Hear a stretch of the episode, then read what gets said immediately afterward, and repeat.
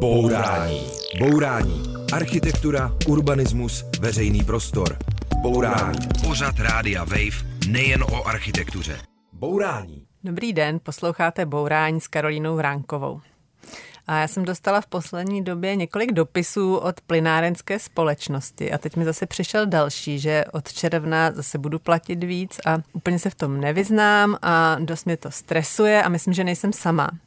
A proto jsem pozvala tentokrát eh, experta na energie Michala Čejku. Dobrý den. Dobrý den i vám.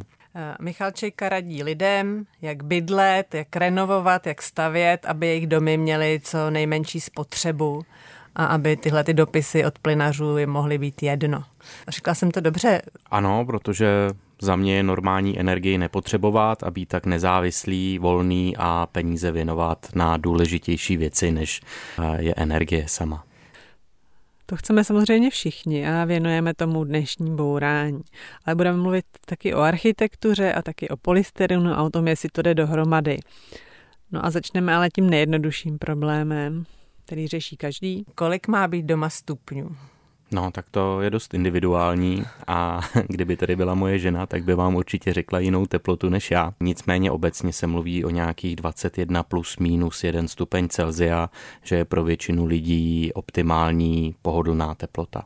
Viděla jsem průzkum, že Češi vytápí na 22 až 24 stupňů. Teď jsem byla na takové exkurzi v Berlíně, v takovém alternativním sídlišti Spreeufer, to jsou domy, které jsou mimo jiné nízkoenergetické a topí fotovoltaikou nebo elektřinou z fotovoltaiky anebo elektřinou z takové malé sousedské elektrárny a mají to bytech nastaveno tak, že tam nikde není víc než 19 stupňů. Kdyby člověk na sebe byl přísný a nastavil si to taky takhle, Ušetřil by? A určitě to na spotřebě je poznat, říká se, nebo zhruba to odpovídá, že každý stupeň Celzia dolů je zhruba 5 až 6% úspora.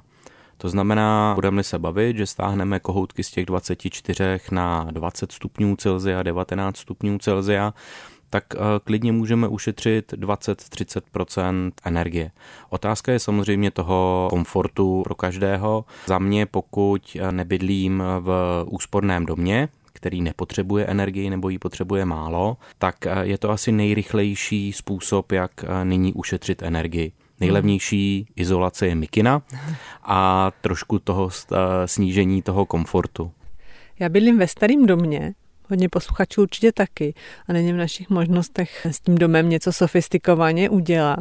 Je něco, co fakt může udělat každý, tak vzít si mikinu, to je docela dobrá rada.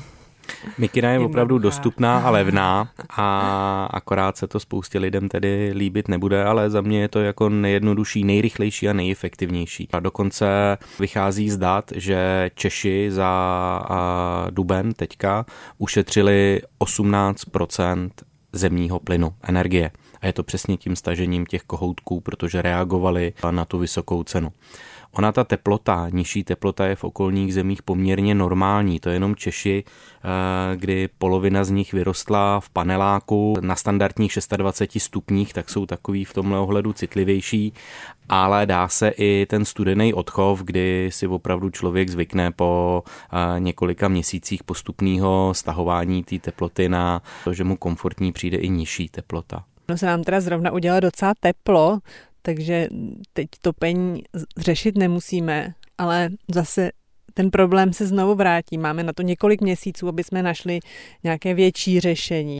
Tak co se dá třeba vyřešit přes léto? Já osobně jsem si třeba i osadil těsnění do starých oken. To znamená, měl jsem stará špaletová okna, který mi hodně táhlo. Táhlo přímo na ty otopní tělesa, který se o to víc zahřívaly a spotřebovávaly víc energie. Je to opatření, který stojí pár tisícovek a funguje úplně náramně a parádně.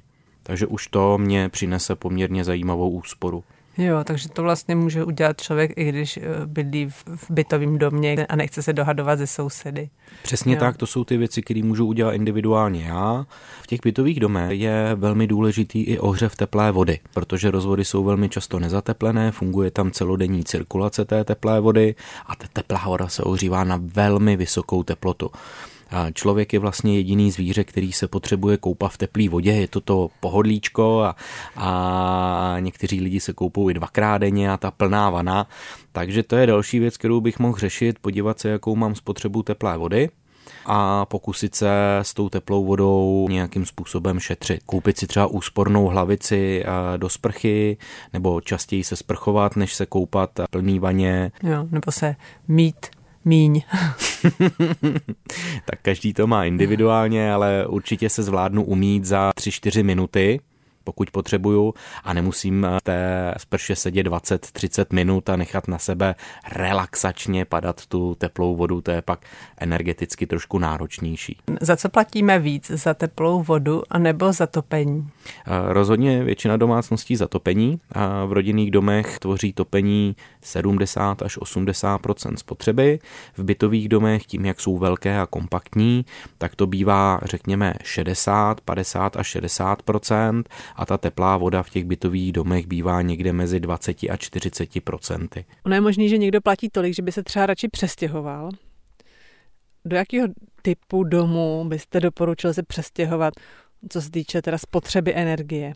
Určitě je to velký dům, protože hrozně záleží na ochlazované obálce, takže když mám malý rodinný domek, tak eh, ta obálka je hrozně náročná, ztrácí se mi hodně energie a oproti bytovému domu, kde vlastně z toho mýho pokoje mám s tím venkem jenom nějakých 2,5 metru čtverečního, 5 metrů čtverečních stěny a zbytek tvoří eh, ty konstrukce k sousedům, takže ten panelák bývá úspornější. Eh, pak jde o stav toho domu, takže určitě by ten dům měl být zateplený, měl by mít vyměněná okna, a tam rozhodně ty platby budou podstatně nižší než u eh, domu, který je ve starší zástavbě v památkově chráněné oblasti, kde eh, ty úsporné opatření lze realizovat, ale daleko menší A co teda ten panelák? Vy jste říkala, že byste tam nešel, ale někdo to má docela rád. Paneláky jsou skvělý. Jako paneláky umíme udělat do, dokonce do pasivního standardu, existují rekonstrukce, to je vlastně dům, se kterým se nejjednodušeji pracuje. Je to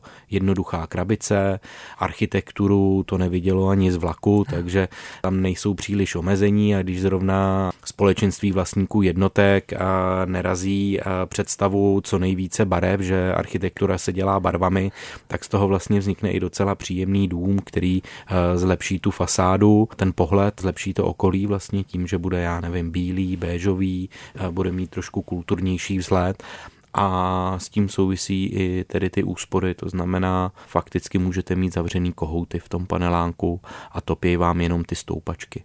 Jo, takže zateplený panelák je nejúspornější. Bohužel je taky často červeno, zeleno, žlutý, to může být trochu problém.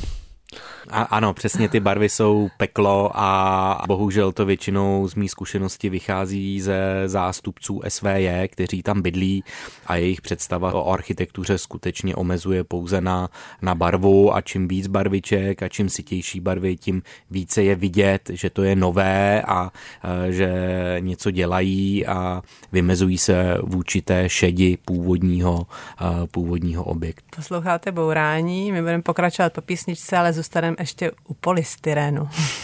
Bourání. Bourání. Demolice nesmyslů s Karolínou Vránkovou na rádiu Wave. Posloucháte Bourání a povídáme si s expertem na energie Michalem Čejkou a mluvili jsme před písničkou o takových těch domech obalených v polystyrénu, natřených na oranžovo. Jaký máte vztah k polystyrénu teda? no, tak trošku záludná otázka. Za mě je to materiál jako kterýkoliv jiný a že by ho nějak zvlášť miloval, to se říct nedá. Asi nepatří úplně do architektury. Architektura se dělá materiály, takže se bavíme o nějaký struktuře, ale kolik budov má polystyren jako hlavní materiál na té fasádě, jako viditelný. Takže tam tvoří tu strukturu omítka. Takže za mě to, co je pod tou omítkou, je velmi různé a jestli je tam polystyren, minerální vata nebo cihla, vlastně nikdo z nás nepozná. Takže je to materiál, který v tomhle ohledu je schovaný a je pro nás prospěšný, protože ať už je to ta minerální vata nebo polystyren, ty materiály jsou v podstatě za mě obdobné, akorát se jinde trošku používají, tak v zimě chladí a v létě hřejou, takže to je stejný jako s kabátem, kdy já když jdu do zimy, tak si vezmu kabát a když ten kabát nemám, tak mi prostě bude zima a stejně je to i s tou budovou. U toho polystyrenu je asi dost taky problém, jak se používá. Myslím si, že to je důvod skepse velkého množství lidí, kteří mají rádi architekturu, tak jsou skeptický ohledně energetických úspor a zateplování, protože zpravidla se to dělá právě tak, že se omlátí štuky, přidělá se vrstva polystyrenu a natře na oranžovo jak by se to mělo dělat, aby milovníci architektury netrpěli. Tak ono to není o tom polystyrenu. Polystyren je materiál jako každý jiný, který používám a když ho člověk používá špatně a nerespektuje tu architekturu, nerespektuje ducha té budovy, tak to není problém toho polystyrenu, ale je to problém toho člověka, který ho drží v rukou anebo který to navrhuje. A je to hodně problém za mě i architektů, protože se vůči tomu materiálu stavili negativně a ten materiál sám o sobě žádnou architekturu nedělá, dělají ty lidi, to znamená ty architekti. A většinu staveb, ať už jsou to rekonstrukce nebo novostavby, v dnešní době dělají lidi bez architektonického vzdělání. A za mě nepoznáte, jestli stavba, kterou dělal architekt, je úsporná nebo ne. Poznáte, jestli ji dělal nebo nedělal architekt. A to samé platí i o úsporné stavbě. Existuje mnoho, mnoho úsporných staveb, které jsou krásné, i které jsou energeticky náročné a vůbec nefungují. To znamená, nejsou to věci, které jsou oddělené, to znamená, architektura je samozřejmost a použití úsporných materiálů je také za mě samozřejmost. A když hmm. se to vzájemně spojí, tak z toho vznikají krásné stavby a ne vždycky je potřeba ty štuky omlacovat anebo tu budovu zateplovat. Existuje spoustu úspor i bez zateplení. Pojďme teda ještě zůstat u toho zateplování. Umíte to teda nějak kultivovaněji? No, samozřejmě, že se to umí kultivovaně. Nicméně, jak říkám, zateplování není povinnost. Jo? Je potřeba si říct, jestli ta budova vůbec potřebuje zateplit a jestli to není řešitelné nějakým jiným způsobem. A ve chvíli, kdy, jak já říkám, jsou tam andělíčci s prdílkama, tak jim prostě ten polystyrenový nebo vatový sarkofág dávat nebudu, protože duše toho domu je skutečně ve vyjádření té fasády tak budu řešit víc technologie, budu víc řešit třeba vnitřní termoizolační omítky a opravdu s tím domem budu pracovat jinak. A pokud se bavíme o zateplení domů, které mají jednoduchou fasádu, tak lze řešit obklady, pod obklady je většinou spousta izolace, takže a tvář toho domu tvoří ten obklad.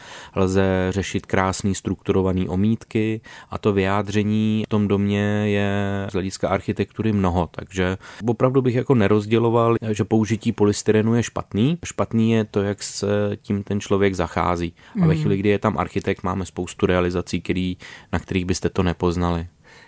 Je pravda, že existují realizace, kde možná se to pozná, já bych polemizovala s tím, že se to nepozná, protože i ta omítka na tom polystyrenu má takovou jako speciální charakter a, a ten dům taky tak trochu jako dutě zvoní, když se na něj zaťuká.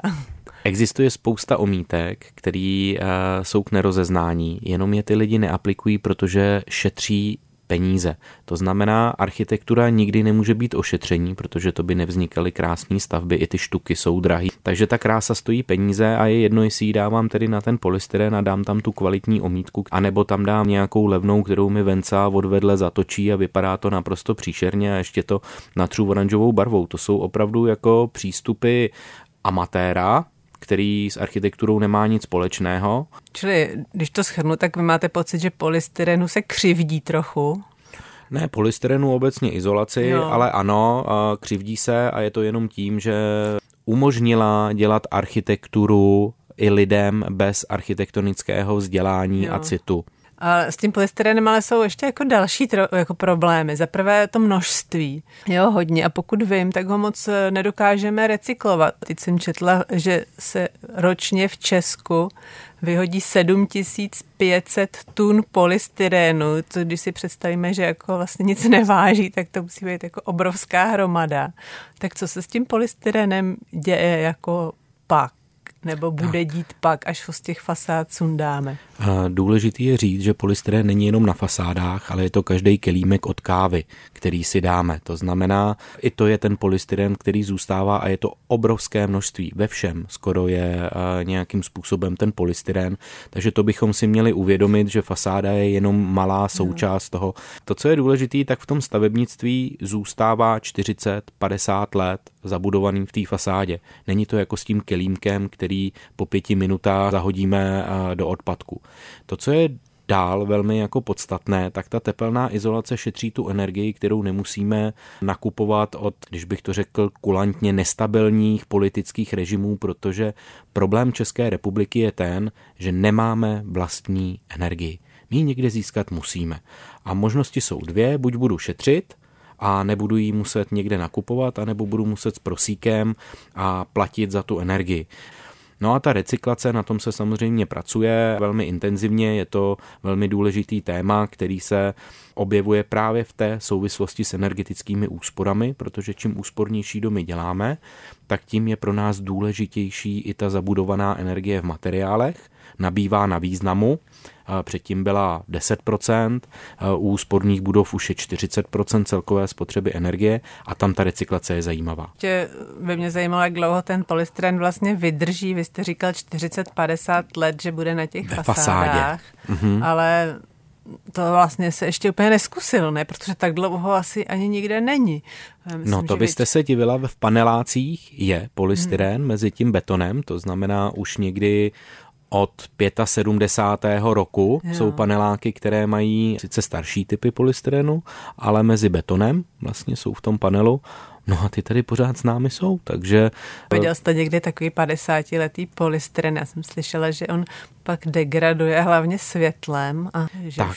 A přesně, vlastně moc neizoluje. Přesně degraduje UV zářením, ale když ho máte skovaný v tom železobetonu nebo za tou omítkou, tak je to materiál, který tam v principu vydrží, eh, vydrží věčně. Mm-hmm. Problém je, když byste ho nechala samozřejmě na sluníčku, tak sublimuje, a zmenšuje tloušťku svojí, degraduje, ztrácí ty vlastnosti, ale kolik takových polystyrenů je. Mm-hmm.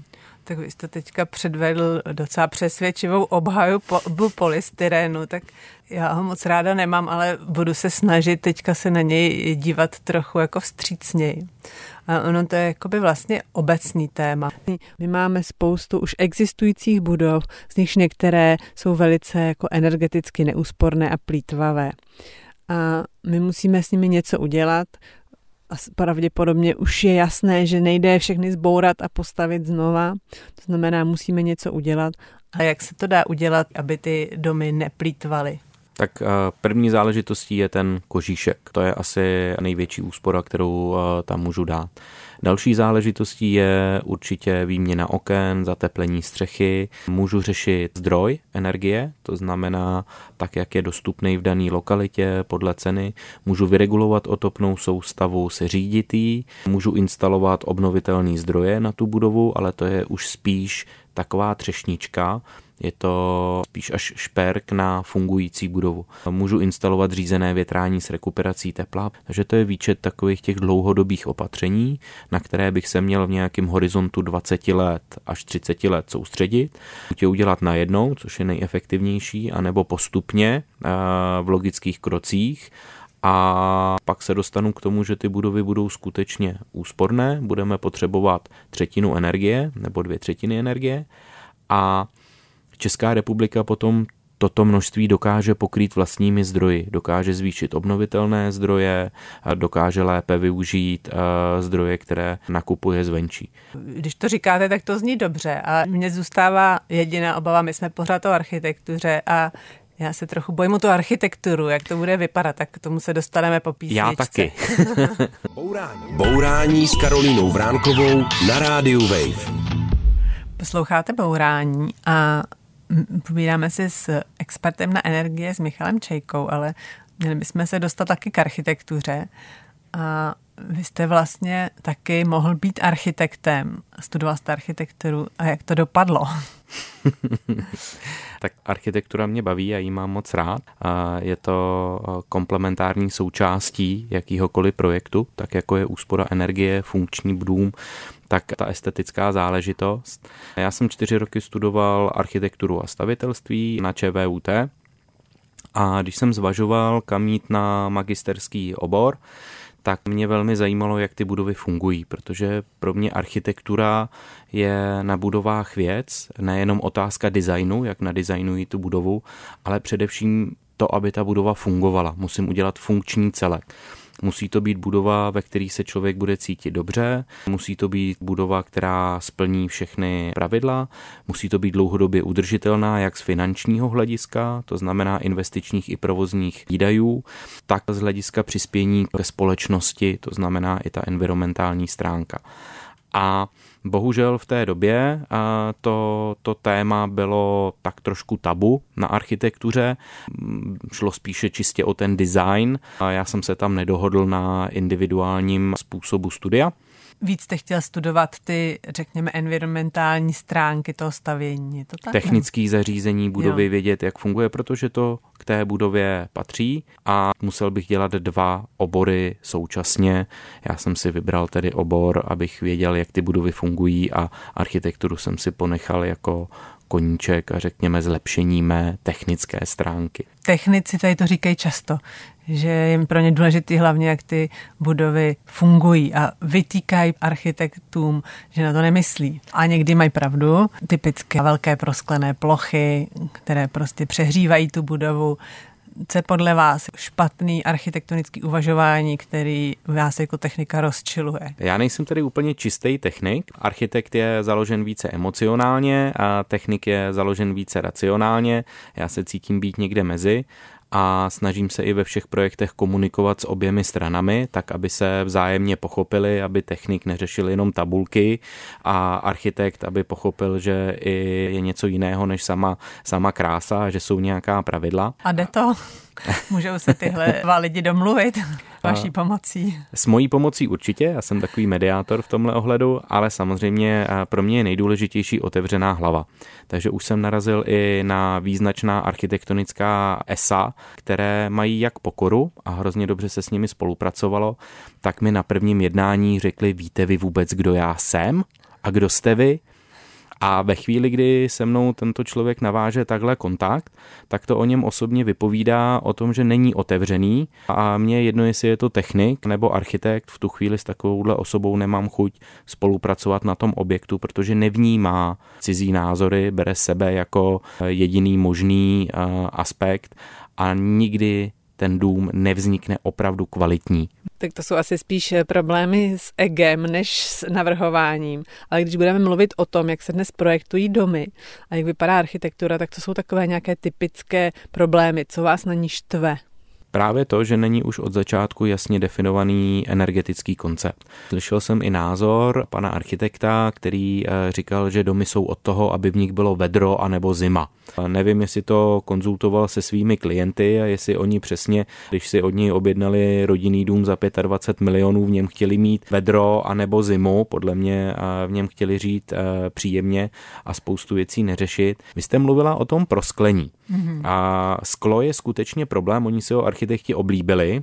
A problém no, skla je, že... Divu, ono je přesně je, vidět. Já ho miluju taky, ale, ale nemusím mít plně prosklenou budovu, protože Sklo je jednak drahé, takže musím na to mít dostatečný budget, aby skutečně dokázal udělat takovou budovu. Je energeticky náročné, ono má energetickou ztrátu pěti až desetinásobnou oproti zateplený stěně. Současně přehřívá tu budovu, a vnáší mi neuvěřitelnou dynamiku do té budovy, takže u těch prosklených administrativních budov se velmi často stává, že v jeden okamžik je severní část budovy vytápěna a jižní část budovy je chlazena. Hmm. Nedávno byli v Bourání zrovna architekti z ateliéru Fischer Auli, kteří dělali prosklenou budovu kancelářskou na Bořislavce. Říkali, že ty parametry toho skla jsou dneska už tak dobrý, že tyhle ty obavy jako už neplatí. Je to možné? No, za mě to možný není, já toho napočítám hodně a parametry skla se samozřejmě zlepšují, to znamená i jeho aplikovatelnost, ale pořád tu máme velký problém se sluníčkem a pořád ty vlastnosti toho skla nejsou tak dobré. Mm-hmm. Každým metrem čtverečním mi projde půl kilowattu tepla. To znamená, udělám-li kancelář, která má 200 metrů čtverečních skla, tak i kdybych tam použil protisluneční sklo, tak se pořád bavíme o tom, že v létě budu mít v té kanceláři topení od toho sluníčka, který mi přinese 30-40 kW tepla. To znamená, pořád se mi to bude přehřívat. Hmm. A chlazení je velmi energeticky náročný, je velmi nepříjemný pro většinu osob, které v té chlazené budově jsou. A já buď tedy aplikuji stínící prvky, které spousta architektů nemá příliš eh, v oblibě a tím zastíním eh, to sluníčko, zbavím se toho zdroje. No a nebo nemusím mít 200 metrů prosklený plochy, to světlo, sluníčko mi tam přinese i 100 metrů čtverečních pro sklený plochy. Zbytek umím udělat i jinak. Tvorba fasády je výsostnou doménou architektů, oni si s tím umějí poradit. No a v tu chvíli mám daleko levnější dům, mám tam příjemnější prostředí pro ty lidi a nemusím utrácet tolik peněz za energie, což momentálně začíná být velmi dominantní aspekt, že tyto budovy nedokážou efektivně provozovat. Máme mm. klienta, který má sedm let starou administrativní budovu a říká, že nemá na její peníze provoz, mm. na ty spotřeby energií. A to mhm. mně přijde naprosto tragický, eh, že se vyplýtvalo tolik finančních prostředků na výstavbu budovy, stačilo by 1-2% navíc a trošku změnit proces toho návrhu, aby ta budova mu dneska fungovala a po sedmi letech, to je opravdu tragický. Hmm, ale zase pak teda jsou architekti, kteří vytýkají technikům, že je jim úplně jedno, jak ta věc vypadá. A je pravda, že i toho jsme svědky. Dopadá to jako špatně ty baráky, nevypadají dobře, i když jsou třeba perfektně zateplené a mají nejnovější okna, takže se tam člověk stejně necítí dobře. Za mě je to problém české stavařiny, kde skutečně většinu budov navrhují technici. Nejsou to architekti, ale technici a přemýšlí o tom technicky a ty baráky nejsou hezký.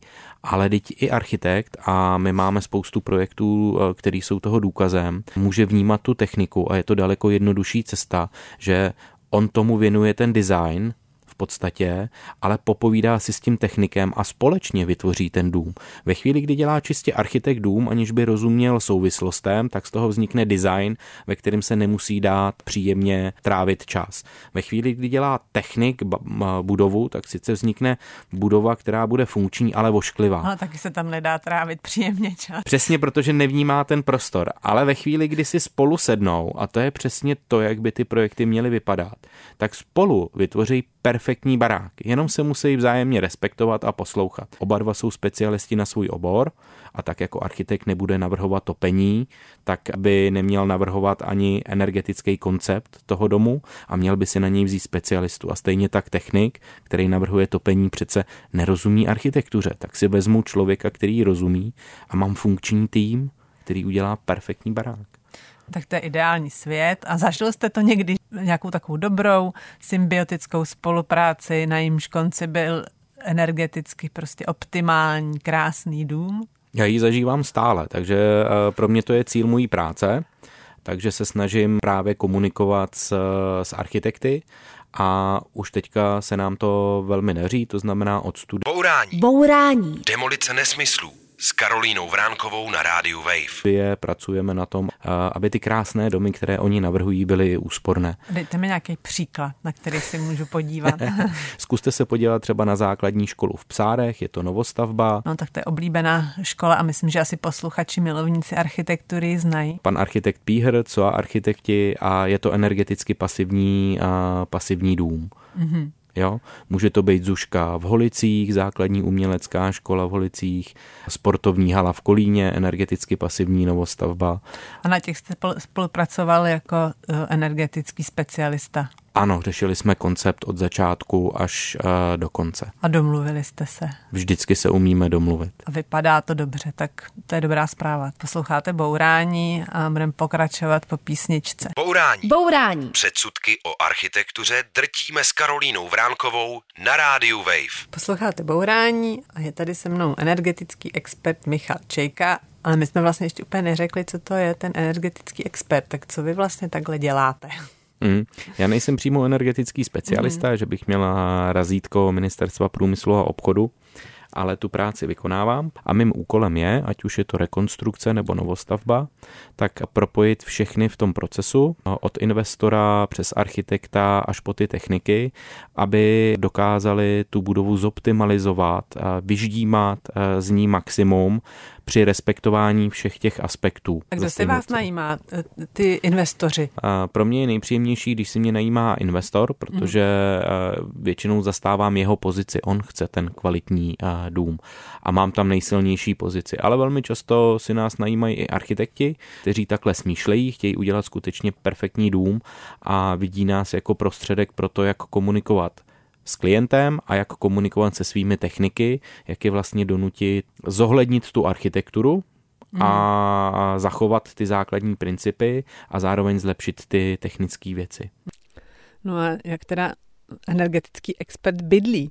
Máte nějaký super úsporný pasivní dům? Tak mým snem by byl samozřejmě energeticky pasivní dům, soběstačný a podobně ale pořád se pohybuji v reálném světě s reálnými finančními prostředky, požadavky rodiny na komfort místo, kde chtějí bydlet, takže bydlím v činžovním domě v širším centru Prahy a řešíme to, jak to jde. No, mm-hmm. no a co je ten jakoby dům snů energetického experta, tak jaký byste, byste tam všechno měl, kdyby prostě to šlo a svět byl ideální? No tak za mě je to domeček, který nebude příliš veliký, nepotřebuji mít dvougenerační dům, když se tam potkáme ve dvou generacích pouze v průběhu pěti let a zbytek životnosti tam bude bydlet jedna generace. Určitě bude mít kvalitní kožíšek, protože eh, to je eh, základ. Bude využívat sluníčko, já nepotřebuju platit eh, dodavatelům energií, sluníčko mi fakturu nepošle, bude využívat obnovitelné zdroje, bude mít nejspíš fotovoltaiku, to je jo. velmi efektivní a v současné době, kdy samozřejmě plyn není k dispozici, tak se nejspíš budeme bavit i o tepelném a čerpadílku. Jo. A tu fotovoltaiku, to byste si uměl představit i jako svojí, kdy si tu získanou elektřinu ukládáte do baterií, anebo je lepší se napojit na tu elektrickou síť? No, teďka česká legislativa prochází transformací, kdy doteďka bylo přesně nejvýhodnější tu elektřinu sami použít, protože jste ji prodávali za úplně mizivý peníze distributorovi. Ale já doufám, že za dva roky, tak jak se mění legislativa, tak tady vznikne komunitní energetika, kde bude fungovat volný trh a vy ji prodáte třeba sousedovi už ne za 50 halířů, ale třeba za, koru, za 3 koruny 50, což pro něj bude daleko zajímavější, než nakupovat za 7 korun od uh, místního uh, distributora. Takže ideál je fotovoltaika, která pomáhá těm ostatním systémům. Přesně tak, mm-hmm. ano. Jaký ještě věci si třeba přejou vaši klienti? Vy asi u, u zrodu takovýchhle domů jste docela často. Tak co třeba ještě radíte těm svým klientům? Podle možností a typu budovy velmi často řešíme vegetační střechy. To je naprosto fantastická věc, která... Jako z pohledu energií? I z pohledu energií je to zajímavý. Je to důležitý, protože tu tu zeleň, kterou vezmu tomu pozemku výstavbou té budovy, tak to tam vracím. Ono mi to vytváří úžasný mikroklima, protože to umí vsakovat vodu, využívat vodu vypařovatý, takže je to daleko lepší než na 60, na 70 stupňů rozpálená střecha, která mi naopak vysušuje to okolí. Nepřehřívá se mi ta budova pod tou, pod tou střechou. Velmi často se v poslední době řeší hospodaření s vodou, ať už je to rekuperace teplé vody. Znamená, že se z té vody, třeba kterou se osprchuju, tak se sebere teplo a znova se využije. Přesně tak. A to se dá udělat jakoby reálně v nějakým rodinným domku. Dá se to udělat i v rodinném hmm. domku, ve větších budovách je to samozřejmě zajímavější a dokonce tou vodou, kterou já ochladím, trošku pročistím, to je šedá voda, tak s ní můžu spláchnout záchod, protože spotřeba pitné vody na záchodě tvoří zhruba 30% celý spotřeby pitné vody v té budově a za chvilku tedy bude nedostatek vody. Takže splachovat s ní záchod je obrovský luxus, stojí to jenom pár korun navíc. No a já, když vás poslouchám, tak slyším, že mluví technik. že hodně těch věcí znamená spousta nějakých technických jako zařízení v tom domě. A mám zkušenost a jsem o těch zkušenostech slyšela od jiných lidí, že když potom člověk má v doma tolik těch technických zařízení a není úplný fanoušek a prostě geek, takže se s nima vůbec neví rady a vlastně hodně často to troskotá na tom, že ty věci jsou chytřejší než on a neumí je dobře používat, neumí je se řídit. Jakou s tím máte zkušenost? Naprosto s váma souhlasím. Já jsem se setkal se spoustou takových pří, případů. Většinou to skutečně vede k té přetechnizovanosti a toho, že máte 15 různých efektů na osvětlení a člověk si nezapamatuje ani ten jeden a pak je z toho zoufalý.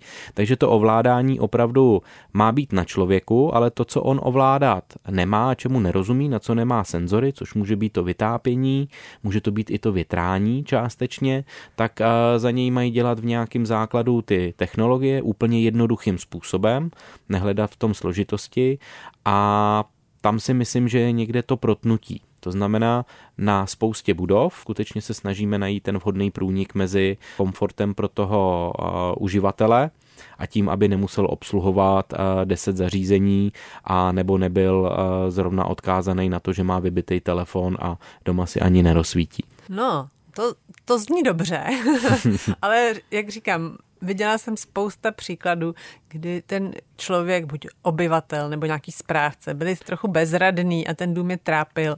Typický příklad tady toho je takzvané nucené větrání, kdy vlastně vzduch do budovy přichází přes nějakou centrálně řízenou ventilaci. Používá se to právě u těch nízkoenergetických domů. Někdo říká, že to je perfektní, někdo říká, že to je strašné a nefunguje to a zlobí to a lepší je si otevřít okno. Tak jaká je vaše zkušenost? Je potřeba rozdělit budovy. Těžko budeme ve škole otvírat okna. Jo? Proč? Tak vždycky se otvíraly okna No, ve škole. ale kdy? O přestávce nesmíte, protože o přestávce by ty děti mohly vyskočit a vypadnout, takže a tam je to zakázaný. Děti nějak často z okna ve No, my jsme třeba ve škole nesměli otvírat okna a během přestávky a ku podivu je to ve školním řádu spoustě i nových škol, mm-hmm. že děti sami nesmějí otvírat, uh, otvírat okna. A, a když už jsme, tak já jsem vyrost na takovýhle škole, že jo, takže bez řízeného větrání. Byl, bylo tam nedejchatelno, byl to takový ten šílený vydejchaný vzduch, taky jsme hodně spali, ono to nebylo jenom tím výkladem, ale i oxidem uhličitým, který tam měl být. Takže v těchto budovách je ten systém řízeného větrání naprosto v pořádku, ale u rodinného domku, který je čistě pro mě a já sám sobě řídím to větrání nemám problém s tím, že bude větrán naprosto přirozeně. Je to jeho dům, on si ho může ovládat, jak chce. Buď s tou mhm. technologií, nebo bez ní a vždycky je to otázka nějakého vyvážení. A my celou dobu vlastně mluvíme o topení, ale za oknem je sluníčko a je nám tady trochu horko. Takže se to úplně netrefuje. Já se, tak já se ještě zeptám na něco, co je teď aktuální, a to je chlazení pokud vím, tak celosvětově se spotřebuje víc energie vlastně na ochlazování budov než na ohřívání. Jak je to v Česku? No, a my máme naprosto výjimečný klima. My v principu většinu budov chladit nepotřebujeme. Pokud ji dobře navrhneme a přesně pokud respektujeme a, nějaký a, pravidla. Jestli bychom ji potřebovali chladit, tak řekněme týden až 14 dnů v roce, což se dá samozřejmě přečkat. Zcela zásadním je sluníčko.